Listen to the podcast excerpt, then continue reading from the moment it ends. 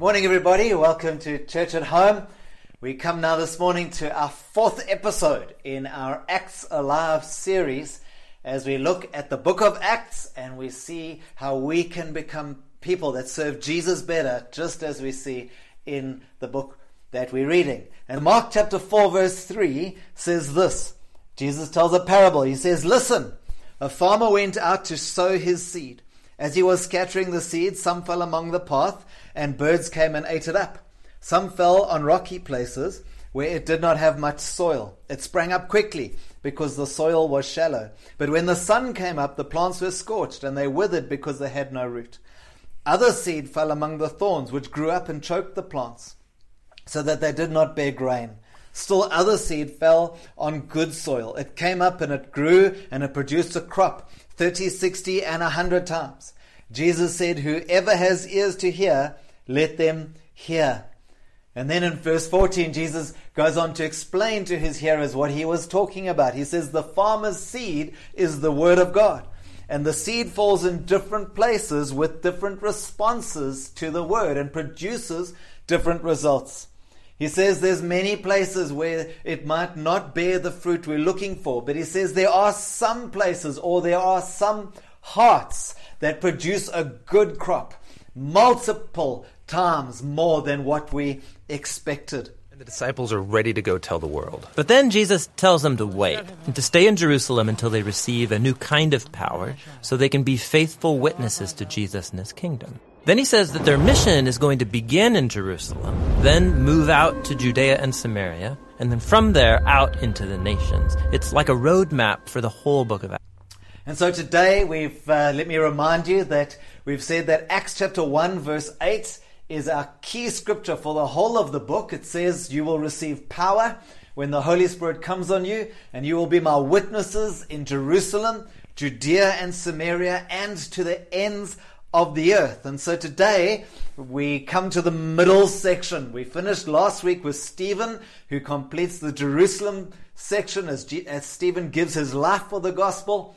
And then today, as we look at the Jerusalem and Sam- the Judea and Samaria section, chapters 8 to 12, this middle section of the book of Acts, we see that the things that Jesus challenged his disciples to do begin in a very surprising way.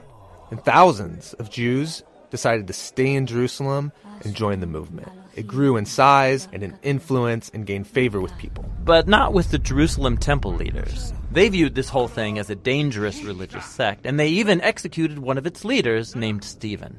It's no longer safe in Jerusalem, and so most of the followers flee for the outlying land called Judea. And you might think that's the end of the story, but actually, this tragedy became the way the movement spread outside Jerusalem. That's where the second part of the book of Acts begins. The scattered followers end up in surprising places, like Samaria, where their ancient enemies live. Yeah, and Luke shows us how all of these unexpected people start following Jesus. Why don't you turn to Acts chapter 8, verse 1, and we can read it together. So it says, On that day, this is the day that Stephen uh, uh, was martyred for his faith. It says, On that day, a great persecution broke out against the church in Jerusalem, and all except the apostles were scattered throughout Judea and Samaria. Godly men buried Stephen and mourned deeply for him. But Saul began to destroy the church. Going from house to house, he dragged off both men and women and put them in prison. Those who had been scattered preached the word wherever they went. Philip went down to a city in Samaria and proclaimed the Messiah there. When the crowds heard Philip and saw the signs that he performed, they all paid close attention to what he said. For with shrieks, impure spirits came out of many, and many who were paralyzed or lame were healed. And so there was great joy in that city. So as we did the recap last week, we see the word of God is, is powerful. The church is growing. Um, the, they begin to bring leaders into the church. There's amazing things happen. The, the, the believers are looking after each other. Things are going well. Then Stephen begins to minister. We find that he's arrested. He gives his life for the church. And then from one day to the next, everything changes. It says a great persecution uh, breaks out against the church without warning. No one saw it coming. It just happens. It takes them by surprise. Now, as you read uh, chapter 8, you may pick up some of the language. And so let me just explain that the, as we said last week, we have the Hebraic uh, Jews. In other words, they were Jewish by race, but also Hebrew by culture. And then we have the Hellenistic Jews, which are Greek by culture. And so the, the uh, Greek, the, the, the Hebrew speaking Jews leave Jerusalem, they go to the neighboring places, look for safety, and then slowly come back. The apostles remain in Jerusalem to build a base and to look after the church there as they come back. But it's the Greek speaking Jews, the so called Hellenists, that because they stand out so much, they flee from Jerusalem and scatter into Judea, which is the province around Jerusalem, and then into Samaria, which is the neighboring province, a different culture, different language, and uh, they're running for their lives. So the world at that time was, was um, under Roman rule, and the Roman Empire was pretty tolerant of local customs and beliefs. You may remember, maybe you've read Asterix and Obelix um, over the over your years. But uh, you may remember how the Roman Empire was trying to take over large sections of the world, the Roman rule, and gather resources wherever they went. And so, one of the ways that they pacified nations as they conquered them was to give local cultural leaders a management role. And so, as long as the people served Rome, paid their taxes, and didn't give much trouble, Rome was happy to let uh, them alone to carry on their own way. And up until this time, the Jews had lived in a kind of uneasy peace with their Roman rulers.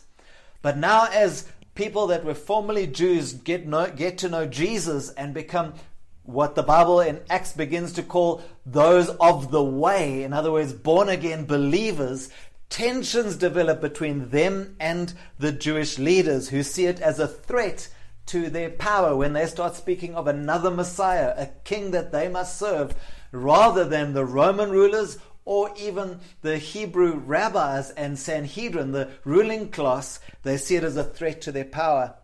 And not only that, but then Rome begins to see this Christian uprising as a threat against Roman rule and Roman control. And so the, the stage is charged to see where we go next. I don't know if you've heard this, I'm pretty sure you have, but I've heard it over and over. People saying our COVID crisis has resulted in a new normal. We talk about a new normal. We do life a different way. Um, we've got used to getting up and staying home for church in this season, which will change as we go forward. Uh, but you've probably got used to having your children at home doing school instead of dropping them at school.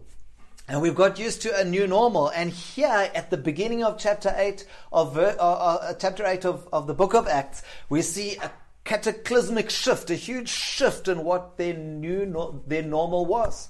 There's a big shift in early Christianity. First of all, Christianity goes beyond Jerusalem. This is important, beyond just their own interests and their own uh, circles uh, and, and spheres of influence, the things that they're interested in.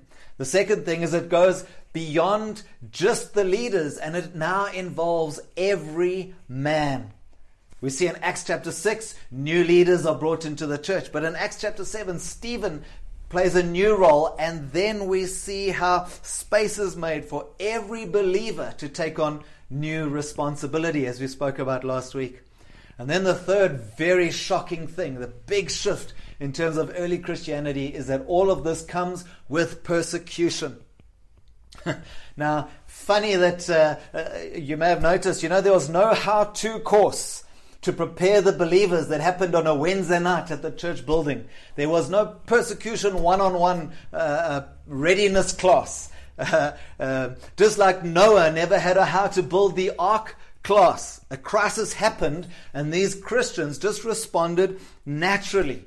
Now remember, these are not the deluxe Christians. They were not the paid professionals. The apostles stay in Jerusalem, and it's the everyman, the you and me believers that get scattered, and where they go, they take the word of God. So, what was the key? What set these people apart? Well, If you read the book of Acts this way, you'll see it is the Holy Spirit, as we've said every time. Do you know if you look at the book of Acts, Holy Spirit is mentioned 62 times in these few chapters. If you reread the book looking for the Holy Spirit, maybe you want to underline every time Holy Spirit is mentioned, you'll be amazed how part of everyday life He is. He's not just a once off at salvation or a once off empowering or a once off filling or encouraging. He's part of everyday life for every person who follows Jesus. We see language like this when you see uh, the name Holy Spirit pop up in the book of Acts. We see instructed, empowered, baptized, spoke, poured out, was received, was given as a gift, the, was promised, came on all, all were filled. People became full of the Holy Spirit, were instructed by the Holy Spirit, were made bold by the Holy Spirit, were directed by the Holy Spirit, were encouraged by the Holy Spirit. My goodness, we uh, all need that kind of empowering of the Holy Spirit every day, don't we? I want to encourage us this morning to consciously involve God the Holy Spirit in our lives more than ever. And so, in the same way, this day and age really has been scattered with this COVID, crisis. Uh, someone said the other day the church has left the building. Isn't that cool? Took quite a bit to get us to scatter into our homes and to reach to our neighbors and others, maybe on social media or different ways, but we are doing things different. Now, if we, you and I, have been scattered just to a comfortable home where we hunker down and ride out the storm, I think we're in trouble. We're living at less than the example of the book of Acts. According to the Acts model, we are missing a great opportunity to serve Jesus. You see, the first century believers didn't just run to neighboring towns or lands and hide themselves there and come back and carry on with life as usual when the fuss blew over. Rather, they took opportunities that weren't there just a few months before that. Now, you and I in this world have, believe it or not, opportunities that we didn't have, have earlier. You may be saying, Craig, I'm overwhelmed as it is. Life in this crisis is daunting and overwhelming. Now you want me to do more? well, notice how these early believers handled things. You could say that there's more to do, but watch these early believers. If we look at their example, it doesn't give us much leeway, does it? But remember, this wasn't some program. This wasn't some church calendar that every good Christian had to fulfill. They didn't have a duty to do. It simply says that when they were scattered, wherever they went, the empowering of the Holy Spirit caused them to talk about the God that they loved. It wasn't a program or a project of the church, it was normal life fulfilling itself in whoever they spoke to. I've loved the, the, the testimonies from our online. People have said, I couldn't invite my, my friends to the church building, but man, now they've be, I've invited them online and they started watching. Another lady said her and a friend arranged at the same time to watch the meeting uh, from their own homes separately, but they then are able to do it together, although they're in different locations. We've had people that didn't know about Grace Cove before lockdown find us and link in to some of the ministry and uh, community moments that we've been offering. Some that have been less regular are more regular than they were.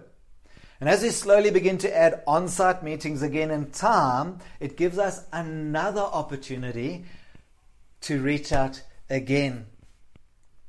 Tertullian who uh, was alive in the early centuries, and in 197 AD, he said, The blood of the martyrs is the seed of the church. And I have been so challenged that there's a mind shift change that has to happen in the life of a believer where we realize that at salvation, our lives are really no longer our own. That we serve Jesus and he can ask anything of us that he wish. Sometimes we grudgingly serve God, whatever that might mean for you. Smile at my neighbor, go to church, pay my tithe, say a prayer in the morning, grace before I eat. We think somehow we're doing God this amazing favor when we live a Christian life. But there is an evidence that we see in the book of Acts that these people never thought that way.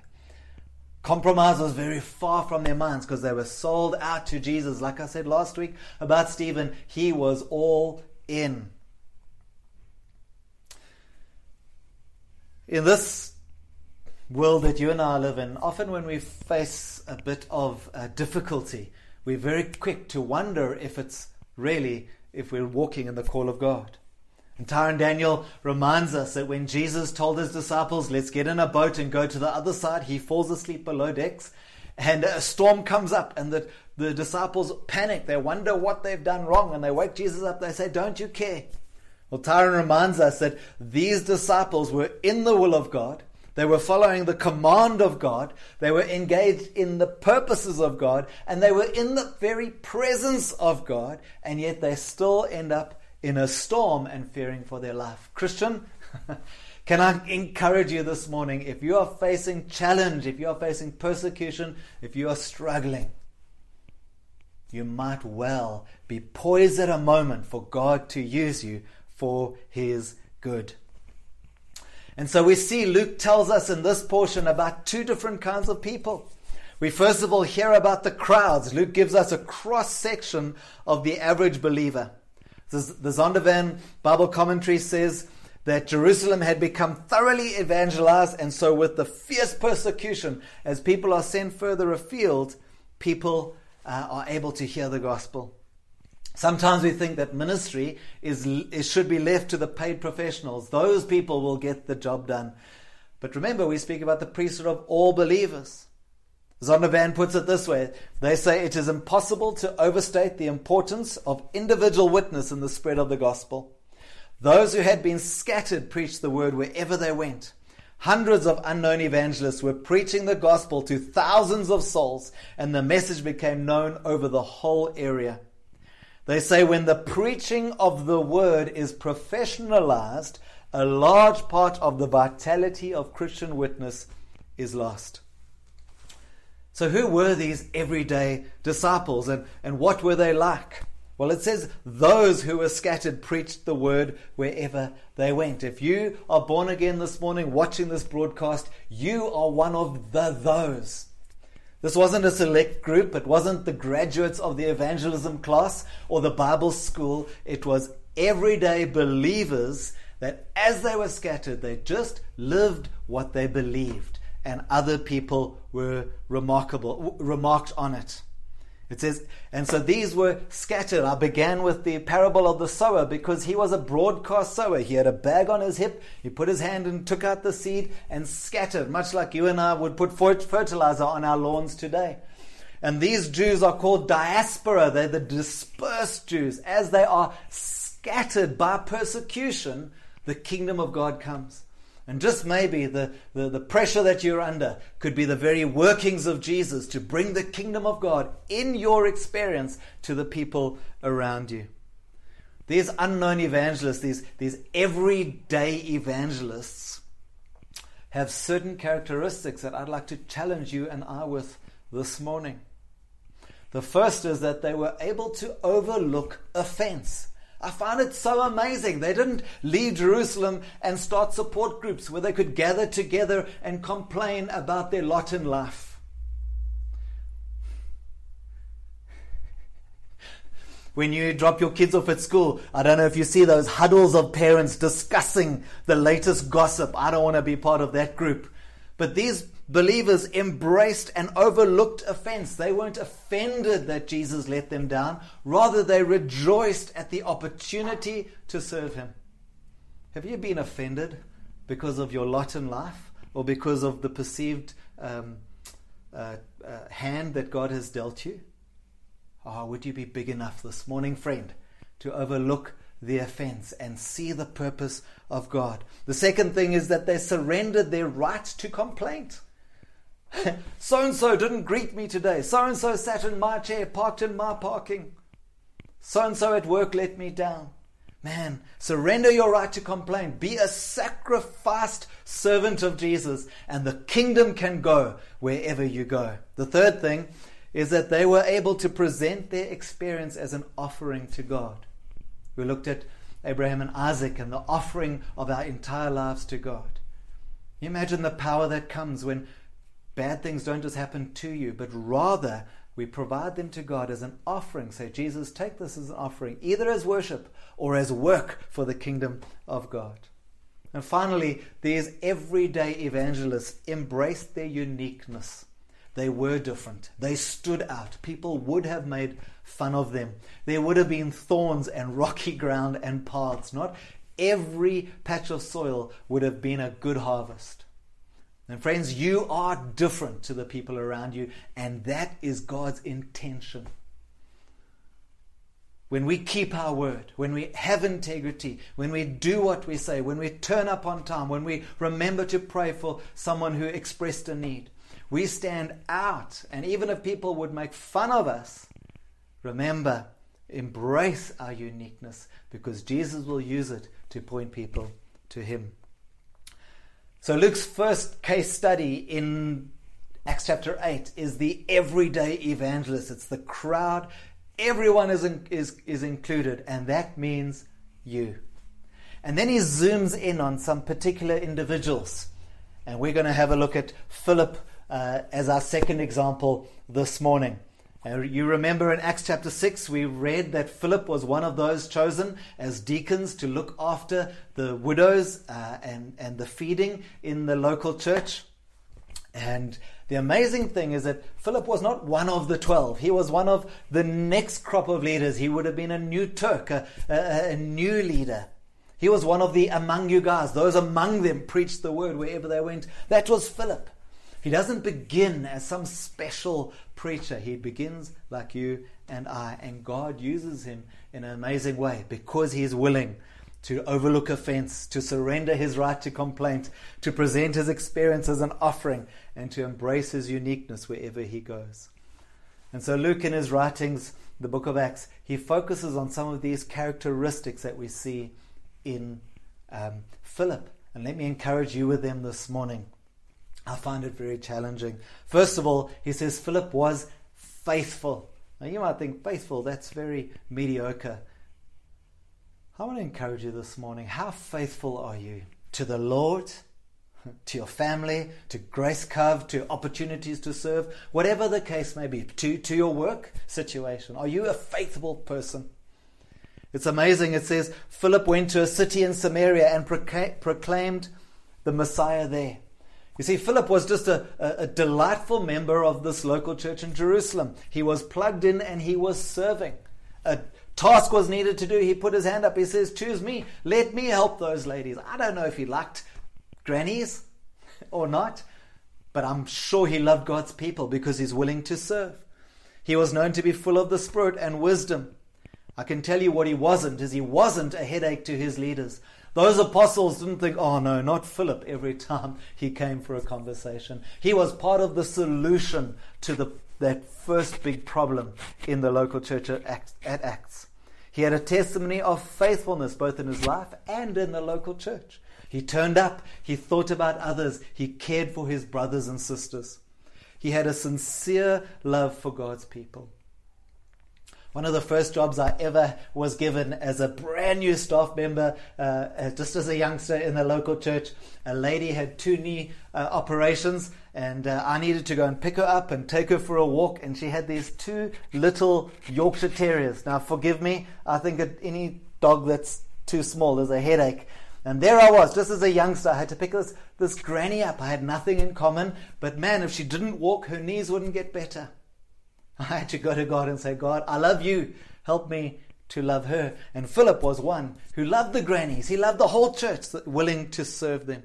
He was willing to free up the elders, the, the apostles, the elders of the local church, so that they could concentrate on their ministry by him doing his part. Do you know that every single one of us can be faithful? Faithfulness isn't a gifting. You don't have to pray and fast to get faithfulness.